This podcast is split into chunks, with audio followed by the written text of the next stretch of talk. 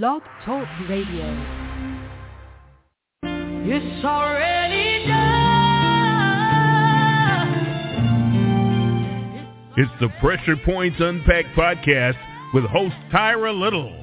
We're live Tuesdays at 6 p.m. Eastern Time. This show deals with personal and community issues by getting to the root cause and causes on an open and raw level. We're unpacking emotional, spiritual, mental, and physical topics that influence and often control us. Get ready to unload, examine, and process. Let's get unpacked on Never Had It So Good Sports Media Network, Tuesdays at 6 p.m. Eastern Time. Well, hello and welcome to Pressure Points Unpacked podcast, where we are unpacking spiritually, mentally, physically, and emotionally. So as you know, normally our form is platform is totally different, but because this is right before an election, um, I felt that it was really important to have different candidates on so that the community gets an opportunity to hear from the candidate. Um, more of a personal, up close setting because normally they have all of these town halls and they only have a couple of minutes to answer. But I wanted to give each one of the candidates who has agreed to come on the show just an opportunity to be genuine and just to have a table talk with them. So today we have Miss Deitra Stover Matthews, and she's a candidate for the City of Columbia. She's running for the at-large position. So Deitra, I just want to welcome you to Pressure Points Unpacked and just thank you for taking the time out to come on today. Thank you so very much, Tyra. Um, I'm so deeply grateful to to join you, and we are, you know, I, I would say since the day is is almost over, we are pretty much six days away from an election, and this is just the the perfect way to kind of uh, start these these remaining days. Um, you, you mentioned that we've had many many town halls and candidate forums, and I think um, those have ended. So this is just the perfect way for me to share in conversation with you and with your listeners, just my personal side. And so I'm deeply grateful for that. Well, that's good. That's good. So Deitra, tell the listeners a little, give us some history about yourself. I mean, I know you, you know, sent out mailers and everything and different, you know, people may have heard you, but give us something that they just can't pull up on that that's already on on your website? Well, you know, I do talk about being born and raised here uh, mm-hmm. on my website a lot, and even on the candidate forums. And it's really important for me to even share with your listeners because right. it, it it means a lot. You know, I was born and raised here in Columbia, South Carolina. I tell people I grew up in the two nine two zero three zip code. Some people actually don't know that. I don't. Well, not everyone. Um, mm-hmm. You know, I I learned how to swim at Greenview Park. I graduated from V.V. Reed. And I tell people there's probably not a city park that I didn't shoot a, a basketball free throw in. I, I started playing basketball when I was nine, and I just started sharing that on the campaign trail, and people were shocked. You know, played basketball from the age of nine. It took me to college, play ball in college, and okay. um, but yeah, but I, but after I graduated from from college, and let me just say this because I do say this a lot, but I want to share this with your listeners too. Mm-hmm. You know, when I, Tyra, when I graduated from high school in 1996, proud product of Richland School District 1, graduated from Columbia High School, you could not tell me that I was not prepared to go conquer the world. I really mm-hmm. believe that the city of Columbia gave me wings to fly. I believe it. Mm-hmm. And I came back 10 years ago and I have to be honest with you, there were two questions I asked. What happened to Columbia and who allowed it to happen? Being a product of 29203, where I saw the growth in some areas in South Carolina, what I saw was abandonment and complete disinvestment yes. and dis- disenfranchisement in the area that made me believe that I could go do that. And it bothered mm-hmm. me. It broke my heart. Mm-hmm. Mm-hmm. No, I, I, I understand exactly what you're saying. Um, because for me, I left when I was 18. You know, went in the military and everything, and even when I returned back home, um, same thing. You know, same same exact thing. So I definitely um, understand how you felt about that. So now, Deitra, I know that you are um, a former educator, correct? I am. Yes. Yes. Mm-hmm. Mm-hmm. So tell me something. If you were, because I know, as you know, today is the emergency that that special school board election. Um, if you win this at-large seat, how would you? What what would be your your platform or structure to work with the school board? What are some things well, that you see um, that you know needs improvement? Well, there there there are a lot. And when I came back um, nearly a decade ago, I didn't go right into the workforce. My husband was still um, in the military, and he was traveling back and forth to Jordan, and so I didn't enter the workforce right away. Um, mm-hmm. But what I did, um, I was employed as the one of the 21st Century Community Project Directors for Richland School District One. And uh, once again, broken heart. Once you once you kind of see or what I saw, um, you know, uh, about five years ago when I took that position. And so there, there, there's a lot of work to be done. And can I say this, please? I remember, and this kind of ties into why I decided to finally get off the sidelines. Mm-hmm. Very early in my, very early in my career, um, I stopped asking children what is wrong with you in my class. Mm-hmm. I started asking children what happened to you. Mm-hmm. And truly, simply because of that of that question, you realize that many of our babies are shouldering adult quality of life issues, and these yes. issues still show up in our classrooms, particularly mm-hmm. in Richland School District One, every single day. Mm-hmm. I remind people, um, you know, at the end of the school day, you have just as many taxi cabs, you know, in front of the school as you do school buses because we have that many children who are are uh, housing insecure. And so, though, mm-hmm. no matter how motivated a child is, they can be bright, brilliant, right. but if they are shouldering and carrying in, I don't know where I'm going to lay my head. I don't know if water's going to be running out of my faucet. I don't know if I'll be able to turn the lights on. If they're worrying about those issues, no matter how motivated they are, sometimes they cannot show up as their full self. And so, and I learned that very early by just asking that simple question of what happened right. to you. Mm-hmm. And and I and, and not to be long, and I'm, no, I'm certainly going to get to your question about what I want to do. Mm-hmm. Is I started asking that question simply for one conversation that I had when we were stationed in Fayetteville, North Carolina. Um, I was teaching in a Title I funded school, Lewis Chapel Middle School in Fayetteville, and I remember calling a parent. Um, I, I remember calling a parent, and it, it was not a, a, a easy call because her son was not bringing his full self to the classroom, and this was the one who had already been retained. And so I called, and I just heard this desperation, and she says to me, "Miss Matthews, just just fail him." And I remember looking at the phone wow. like, "Excuse me?" She goes, "Miss Matthews, I'm doing the best that I can." I'm trying to mm. keep a roof over over my son and my daughter's head. I'm trying to keep food in their belly. I just don't know what else to do. And so from that moment on, I said, I'm never calling home on issues like this. If I call home, very often it's going to be in celebration. And I told her, I said, you know what? I got this. And I committed to mm-hmm. that throughout my entire career. I never relied on parents because I knew that parents were just a lot of them were doing the best that they that they can or could. Mm-hmm. Um, and so, as a city councilwoman with that excuse me, with that experience and that deep insight without judgment, right? Mm-hmm. I would like for the city of Columbia to deepen its partnership with our schools, our school uh, school board, and really just our school system.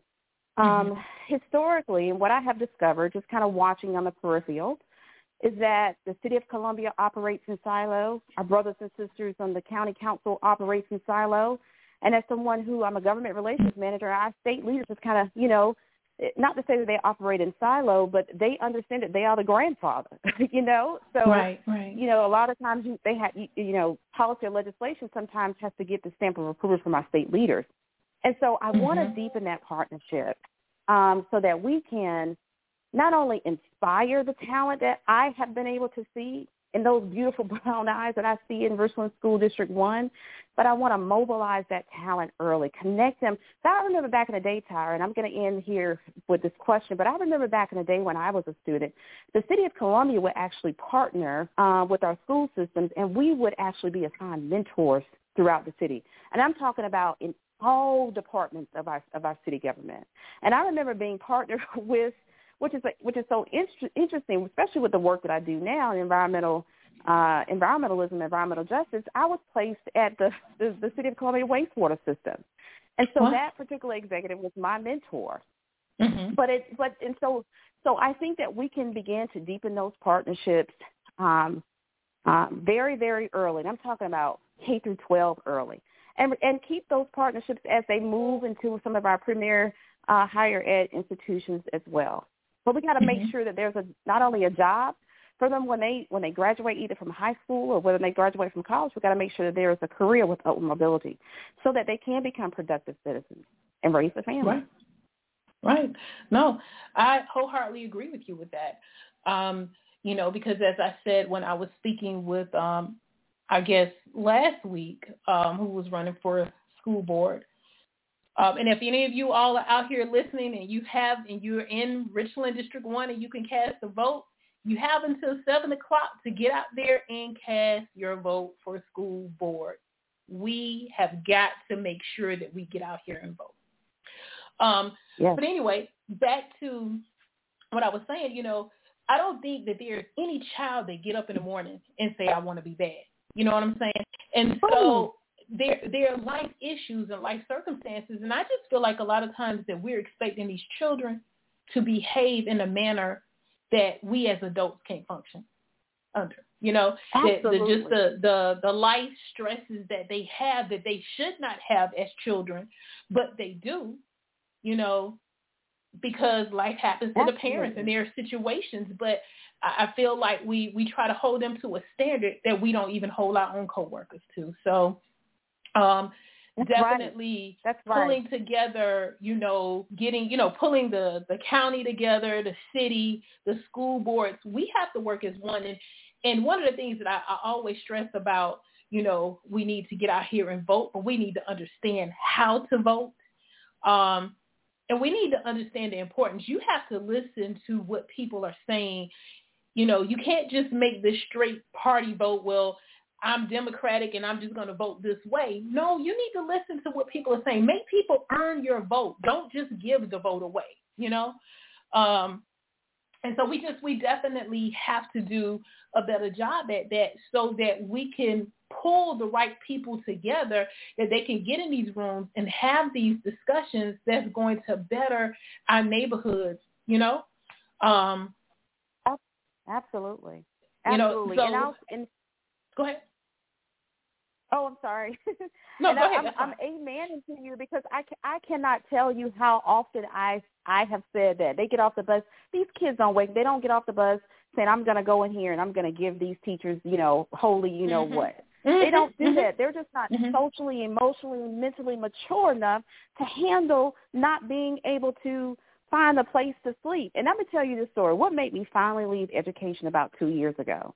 Being mm-hmm. in my environmental work, I care about, I advocate every single day for clean air, clean water, clean energy, access to safe green space for all. But I have a very uh, streamlined focus on the justice part of environmentalism. And I remember a kid telling me about, again, two years ago, and he just randomly says to me, Miss Matthews, guess where I, where I slept this weekend?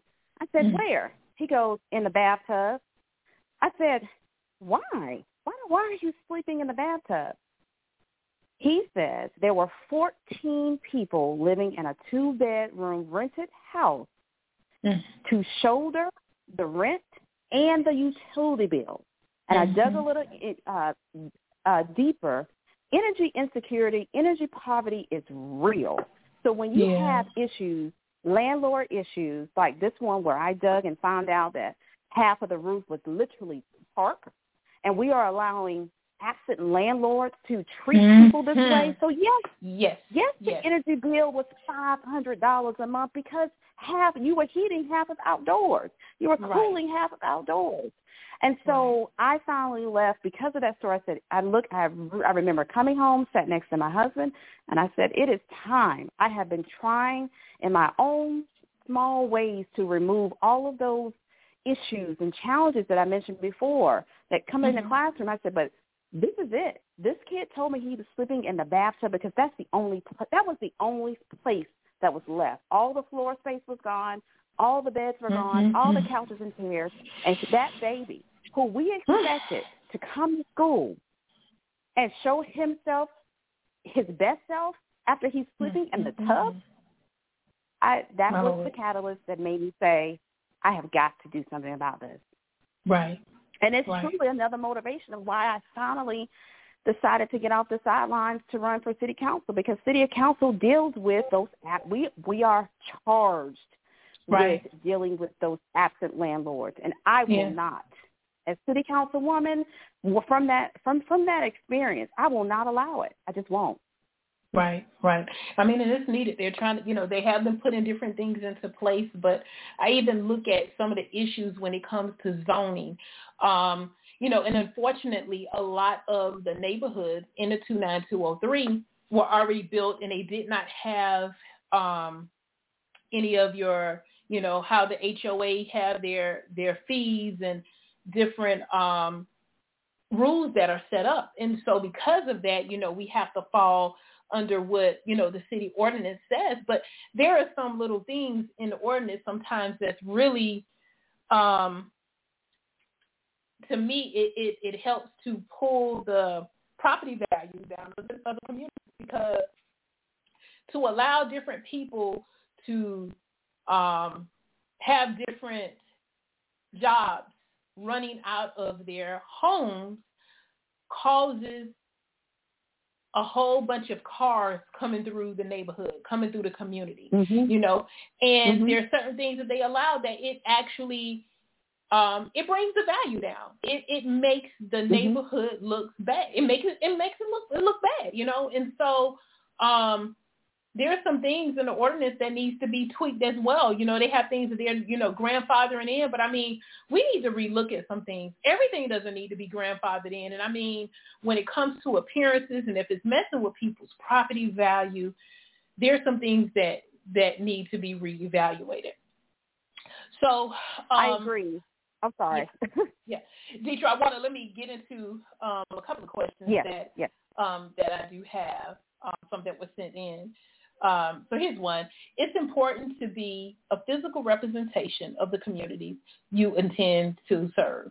However, marginalized and minority communities have often felt unrepresented and overlooked by the people that look like them. What experience or vision makes you qualified to serve this community?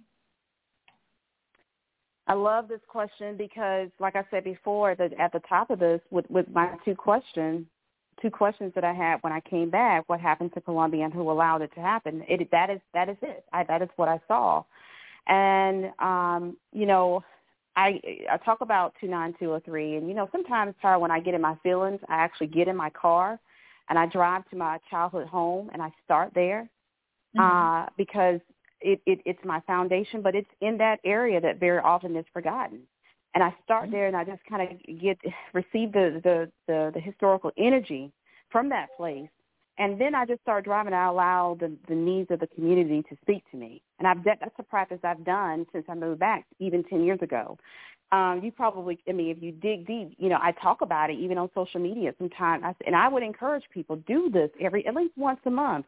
Just get in your car, even if you're from Columbia, allow yourself to get lost and allow the needs of the community to speak to you because when you mm-hmm. do that, you, you will hear it, hear them because they're very loud. And mm-hmm. so um, I have been serving in the community without fanfare.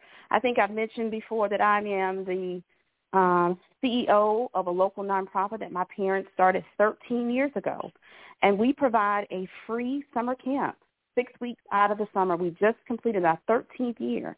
And we provide uh, a, a camp in the 29203 and the 29204. We partnered with two different churches. And so we have served the needs of fa- uh, children and families, hundreds of uh, children and families in Columbia for 13 years.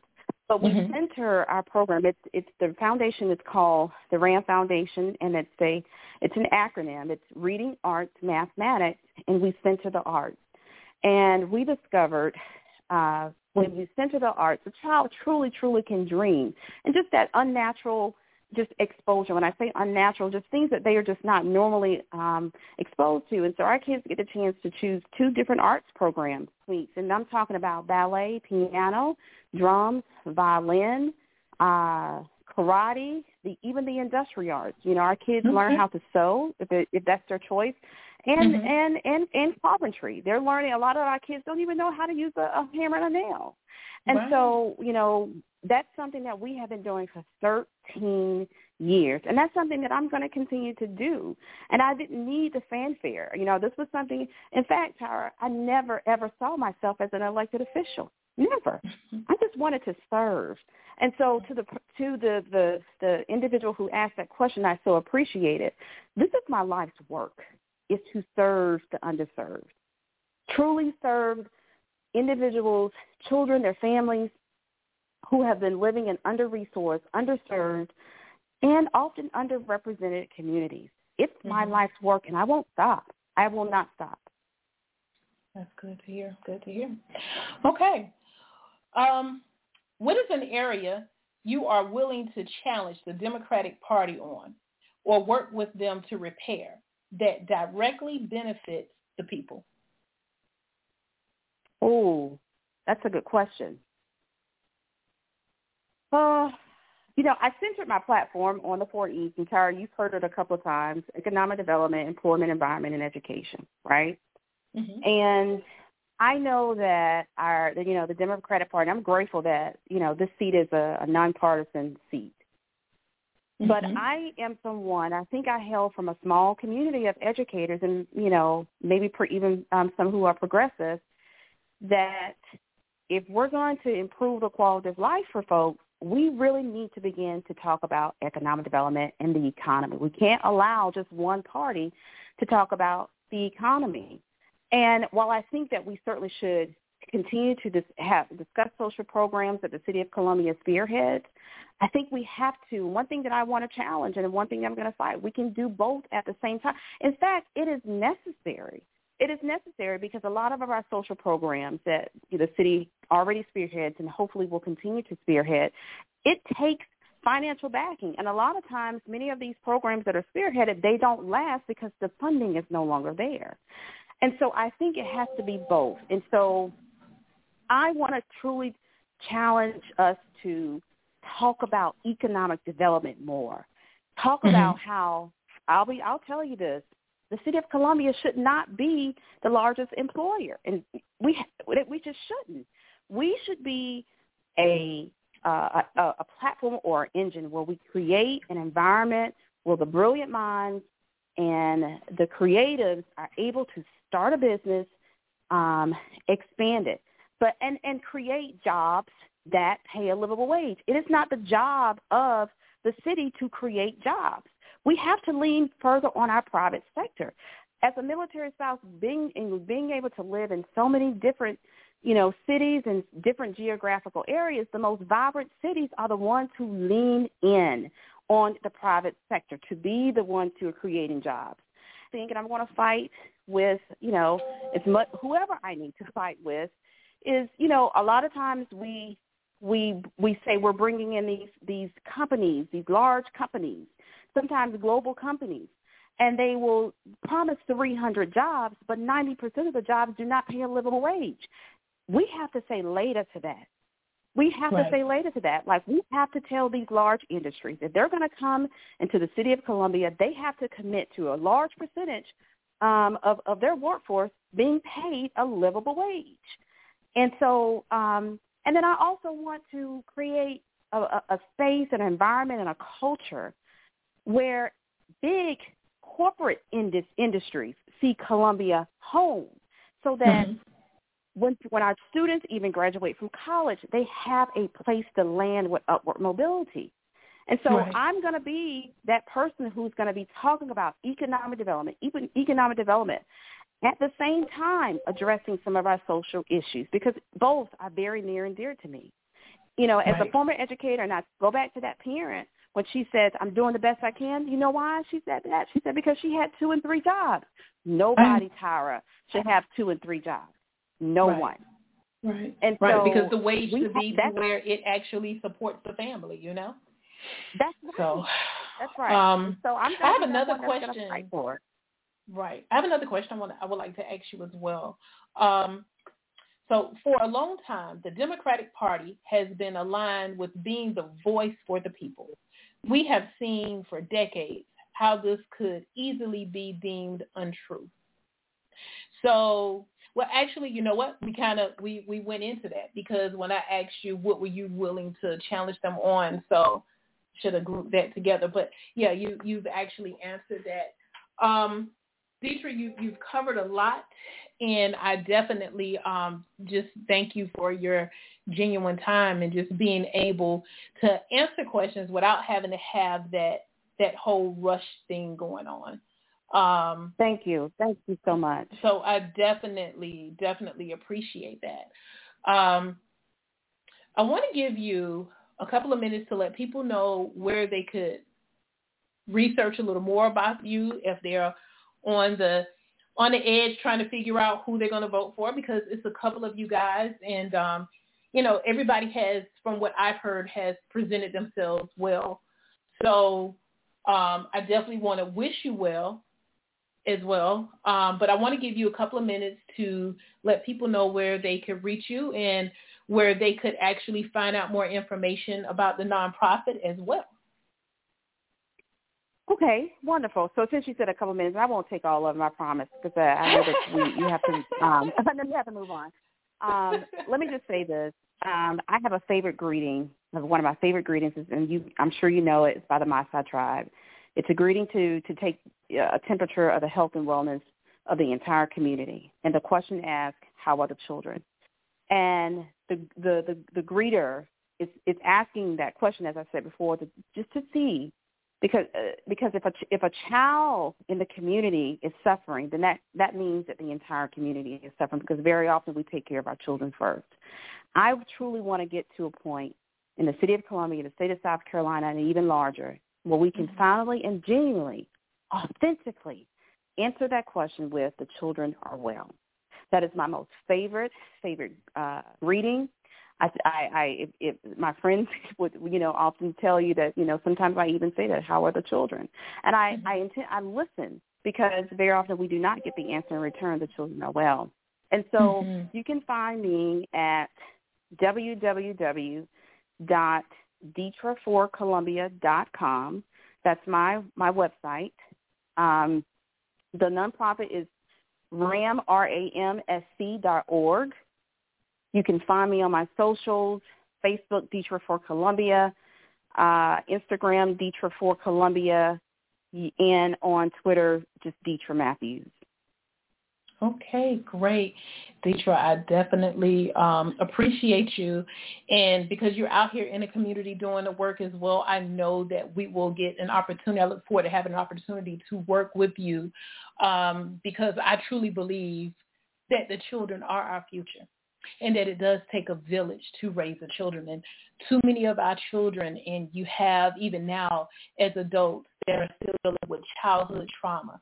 And so we have to work together as a community to help people get through the childhood traumas that they're now dealing with as adults, but to try to make it a more safer place to keep our children from having to go through all of the things that they're going through. If we can just uh, maybe be some type of assistance when we find out that there's something going on. So I thank you for your time. I definitely, definitely look forward to working with you um, in the near future. And I wish you the best on November 2nd. You guys go out and vote. We're going to take a break, and when we come back, we're going to have Dr. Aditi Bussells on as well. So thank you so much, Deitra, and look forward to speaking thank with you. Thank you. Thank All you, right. Tyra. You take care. Bye-bye. Your skin isn't just skin. It's a beautiful reflection of every single thing you've been through in life. Which is why Dove Body Wash removes your skin's ceramides and strengthens it against dryness for instantly softer, smoother skin you can lovingly embrace. Renew the love for your skin with Dove Body Wash. Well, hello and welcome back to Pressure Points Unpacked podcast. And so I am now here with Miss Dr. Aditi Bussells, who is also a candidate you for the it City right. of Columbia Council at Large. so there's a little inside joke there. This is the reason why she's saying you got it right because I wanted to make sure that I pronounced the name right. I did not want to butcher it. So thank you so much. So with that, um, Ms. Adi, I just want to thank you so much for taking the time out to come on the show um, and just to give Absolutely. the listeners an opportunity to hear a more have a have a, a just a closer um, intimate conversation with you without it having to be timed and you know just for you to get a chance to talk and to share and also to answer you know a couple of questions. So thank you. Of thank course. You, thank you for having me. you are quite welcome. So, you know, um, gosh, November 2nd is right around the corner. Um, right around the corner. So I want you to have a couple of minutes to actually give the listeners, tell them something about yourself. Absolutely. So I'll actually start with the story of my name because it, it describes a lot of why I am where I am and why I've devoted my career to service. Mhm. Uh, Aditi is actually an Indian name. It's a Hindi name. My parents immigrated from India in the early 80s. They moved to Richmond, Virginia. And they had the opportunity, uh, you know, one weekend to go up to D.C. and go to a Smithsonian exhibit that was focused on India. And the Smithsonian exhibit was actually called Aditi. And my dad had never heard that before, and he learned through that museum exhibit that Adi means beginning and Iti means end, and together it means the creation of life. And he told me this story, and he said, as your as the firstborn, I wanted to name you that. Now I can tell you, I hated this name growing up because I you can only imagine how kids used to make fun of me, distort it, you know, just I wanted to be I wanted to fit in. I wanted to be like everybody else. Just like, you know, most kids do.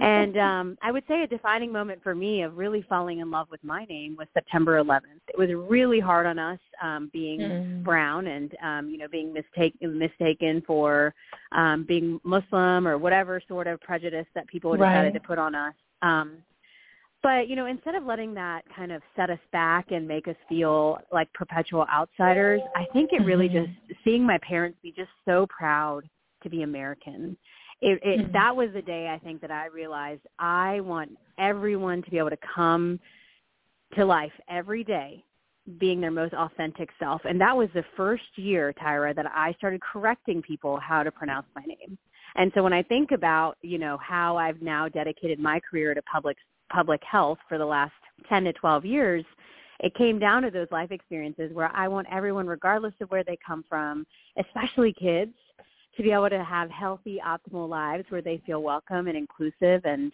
and feel like they can, you know, really, really bring the best version of themselves every day. And so um, I am an epidemiologist. I'm a child health researcher. Uh, this was definitely not in the plan, um, but when the pandemic happened, I became really vocal about what our communities of colors were experiencing in terms of being more likely to be our frontline providers, less likely to have Mhm. access to broadband, more likely to have kids at home without a caring, you know, or flex, a caregiver or a, a flexible work environment where they could be with them as they were balancing virtual school and work. And and that was just because I have been so passionate about health and equity. And what I didn't anticipate was because of that, um, people started asking me, well, doc, you know, what should we do about opening up our businesses? What should we do about making sure we have access to testing in every neighborhood in Columbia? And so that to me was that magical moment where I said, you know, we need someone at the table who understands data and science and how to bring our communities together and how to think about health and well-being in this holistic way. And so Right. I always joke and say, I didn't even know how to hire a campaign manager. I had no idea what I was doing.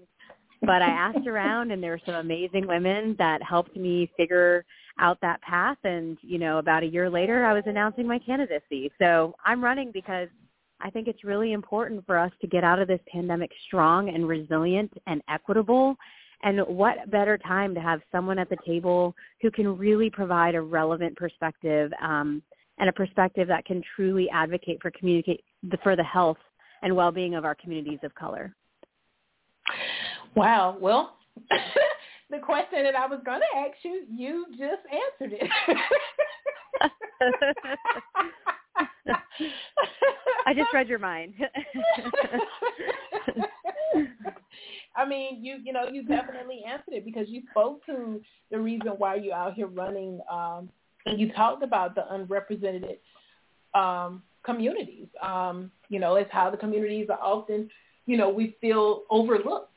Um, and so you actually spoke to that. Um, yeah. So let me, let, me let me ask you this then. What are your, you know, what, what are your concerns as far as um, if you win um, this at-large seat?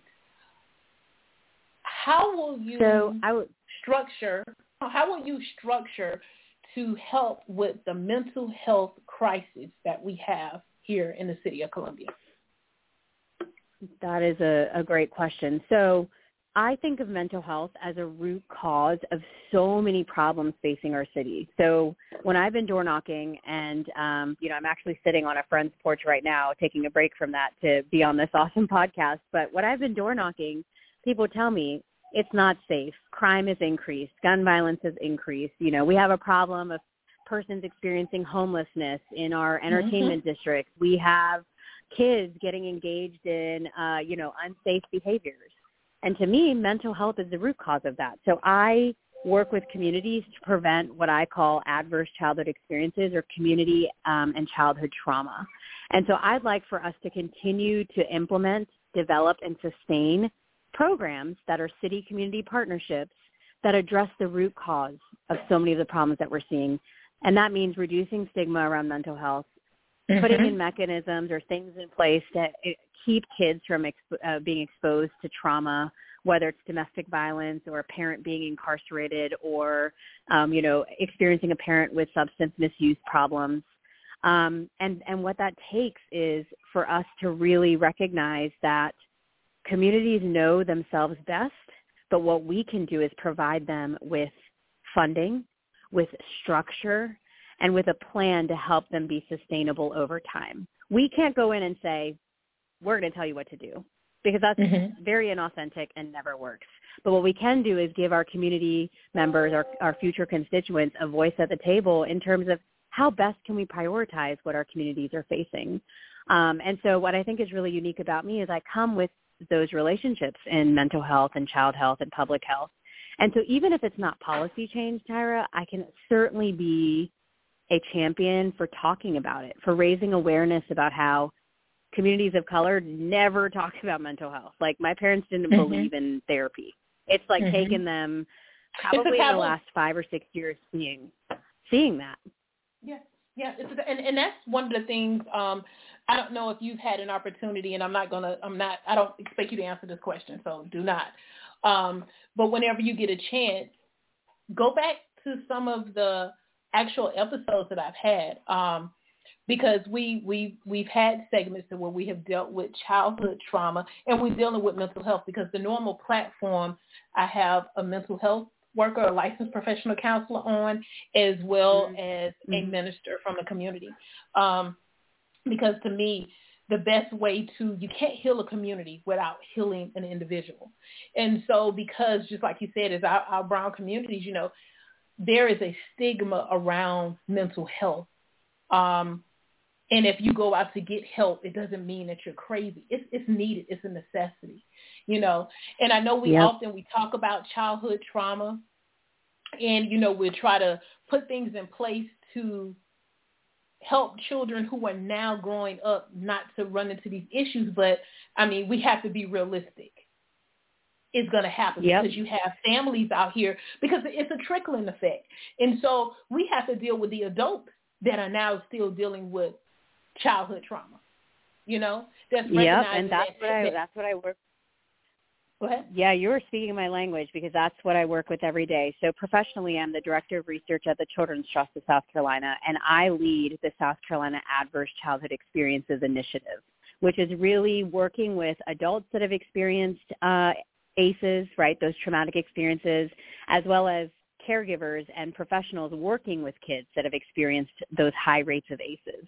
And what's amazing about our work is that not only are we able to show that yes, South Carolina is experiencing high rates of childhood trauma, mm-hmm. we also are able to see how resilient kids and families are when you put good things in place or what we call protective factors. And that's exactly what you can do through city policy. That's things like access to um, resources, right, in times of need, making sure that there's assistance for meeting your basic needs like rent and utilities in a time that people are unemployed because of the pandemic. Um. You know, mm-hmm. there's things like, you know, advocating to the state house that we need quality childcare for all kids, access to broadband. Like these are all things that ultimately lead to the prevention of childhood trauma. And so when I think about my story, I'm like, this is the same skill set that an at-large person needs to bring all of these sectors together to build a better community for kids and families that's free from violence and free from traumatic experiences. Yeah, but then we also have to, and I know we're focusing on children because we're trying to, we don't want it to continue, but we have to deal with the adults that are actually suffering Absolutely. from it. So a lot of people that you see that are, you know, homeless, um, just some of the things that they're dealing with, you know, and so there needs to be more things that are put into place as far as when police officers get phone calls. I mean, these are things that they need to be more educated on as well um, because every call doesn't have to escalate sometimes to the levels that they do. Um, we have to have yeah. somebody else that can go out, that can assist, or for them to realize that, hey, this is a mental health issue and I need to call for someone else, you know. Yeah. Um, and, and so those are the things, you know, there needs to be some policy set. There needs to be more social workers, um, counselors that are brought on staff that can assist with this because unfortunately, as we all know, um, you know, police officers are called out for things that really they're not equipped to handle. And so we have yeah. to help to alleviate that to train them, hey, this is a call that, that, you know, they get there and they find out, hey, this is a call that is beyond me. This is mental health. We, we have to be able to get that training out there to them so that they will be able to make that shift. And so absolutely, that, I agree with you. You know, what type of policies do you think or have you even thought about any policies that we would be able to put into place to deal with those issues? So a couple of things come to mind. I mean, as I mentioned, the, the top three things that consistently come up is people want a safe neighborhood, safe community, public safety is number one. Number two, I typically hear about barriers to starting and opening a business in the city. And then number three is our infrastructure, having access to clean water, walkable, you know, neighborhoods and, and, and being able to get places easily using public transportation and greenways and things like that. So, but mm-hmm. public safety in particular, I've thought a lot about this because there's a lot of great um, practices being used in cities that we can learn from. I agree with you that we first responders shouldn't just include police.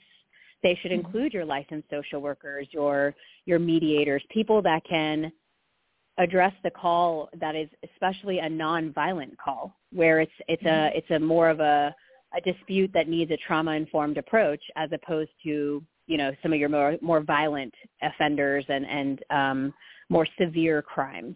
That's where I think that law enforcement needs to focus their attention on. We've learned through decades of science, through everything that happened with George Floyd, to the last couple of years in terms of our reckoning with law enforcement, that it's easier to become a hairstylist or a teacher. I'm sorry, it, it takes longer to become a hairstylist and a teacher than it does to become a police uh, policeman or woman. That's mm-hmm. crazy mm-hmm. to me, right? Mm-hmm. And so mm-hmm. that's where mm-hmm. I think that we need to really change our definition um, of what a first responder is. And uh, I think that we should have crisis teams. I do know that Columbia Police Department recently hired their first social worker, but one yes. isn't enough for the needs that we were experiencing. And so I'd like to expand that. I I also know that their trainings around, you know, mental health and, and some of these what I call root causes are not as Mm-hmm. great as they could be. So I'm all about upgrading and improving the training um, of those that are in our police department to ensure that they know exactly what they're dealing with and that they recognize, like you said, this isn't an issue of me having to arrest someone. This is an issue of us addressing immense trauma that this family's experiencing. And maybe I'm not the Mhm. right person to do this. Maybe the person standing next to me that's licensed and is an expert in family dynamics and, and being able to mitigate and mediate a conversation, maybe they should be the ones that are really helping us in creating peace as opposed to, you know, putting a band-aid on it and further separating families by, you know, throwing someone into jail. So Right. I, I think that, you know, in terms of addressing public safety, yes, we need to absolutely expand our thinking in terms of what a first responder is. We also have a workforce issue, right? There's a lot of vacancies in, in our law enforcement that need to be addressed and filled, but also not just filled, but also we need to ensure that they're being well supported, right? So there's some Mhm. data out there that actually shows that law enforcement has high rates of domestic violence Mhm. but nobody does anything about it and a lot of that comes from unresolved PTSD, mental health Right. issues of being on the Mhm. job. And so we need to make sure that people that are out there on the streets are also taking care of That's themselves. right. And so that's where I think there's another opportunity for us to really address the mental health of adults Absolutely. serving and Absolutely. interacting. Mhm. Ab- absolutely, I agree. And it may even need to be something to where there is a well, there is a monthly wellness check, to where it's Yeah. mandatory like that that they idea. have to go and spend time with a counselor that is going to dig to see what's going on with them, um, because the traumas, the multiple traumas that, that they're facing on a daily basis as well, you know? And so in order to have, again, a healthy community, you have to start with the individuals and we have to address all of the needs. We have to address the mental, physical, spiritual, and emotional. And so um, that's something that I would like to see in place, that there is some type of a monthly wellness check with them as Mhm. well, because, I mean, they face a lot.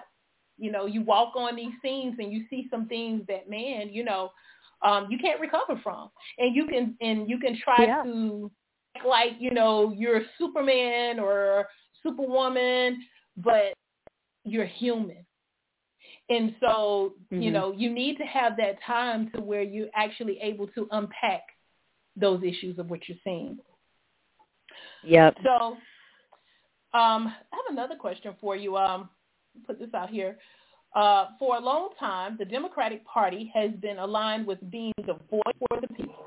We have seen for decades, uh, for decades how this could easily be deemed the untruth. What is an area you are willing to challenge the Democratic Party on or work with them to repair that directly benefits the people? Okay. Um, and can you and can you say that first part again? You cut out a little bit. You said the Democratic Party for years has been known for. Voice, Oh, okay. Can you hear me? Um, voice for the people. Yes, yes, yes. Okay, perfect. Well, I think as a non-establishment candidate, so I'm a first-time candidate. I, I don't come from any political background at all. Um, There are a lot of things that I've been challenging uh, the Democratic Party on, my party on, um, this entire campaign. First and foremost, there are folks that really feel like you have to quote unquote pay your dues.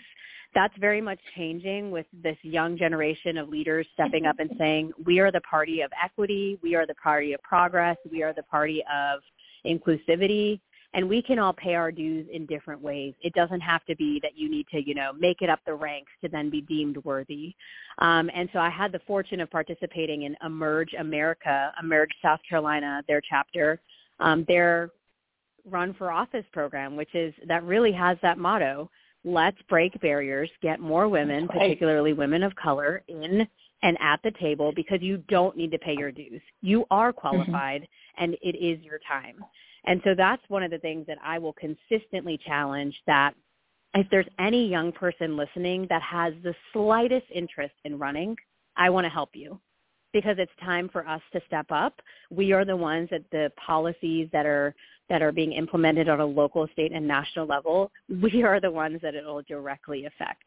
Um, and so that's one thing that I'd like to continue to challenge. I think also sometimes our, our party is our own worst enemy.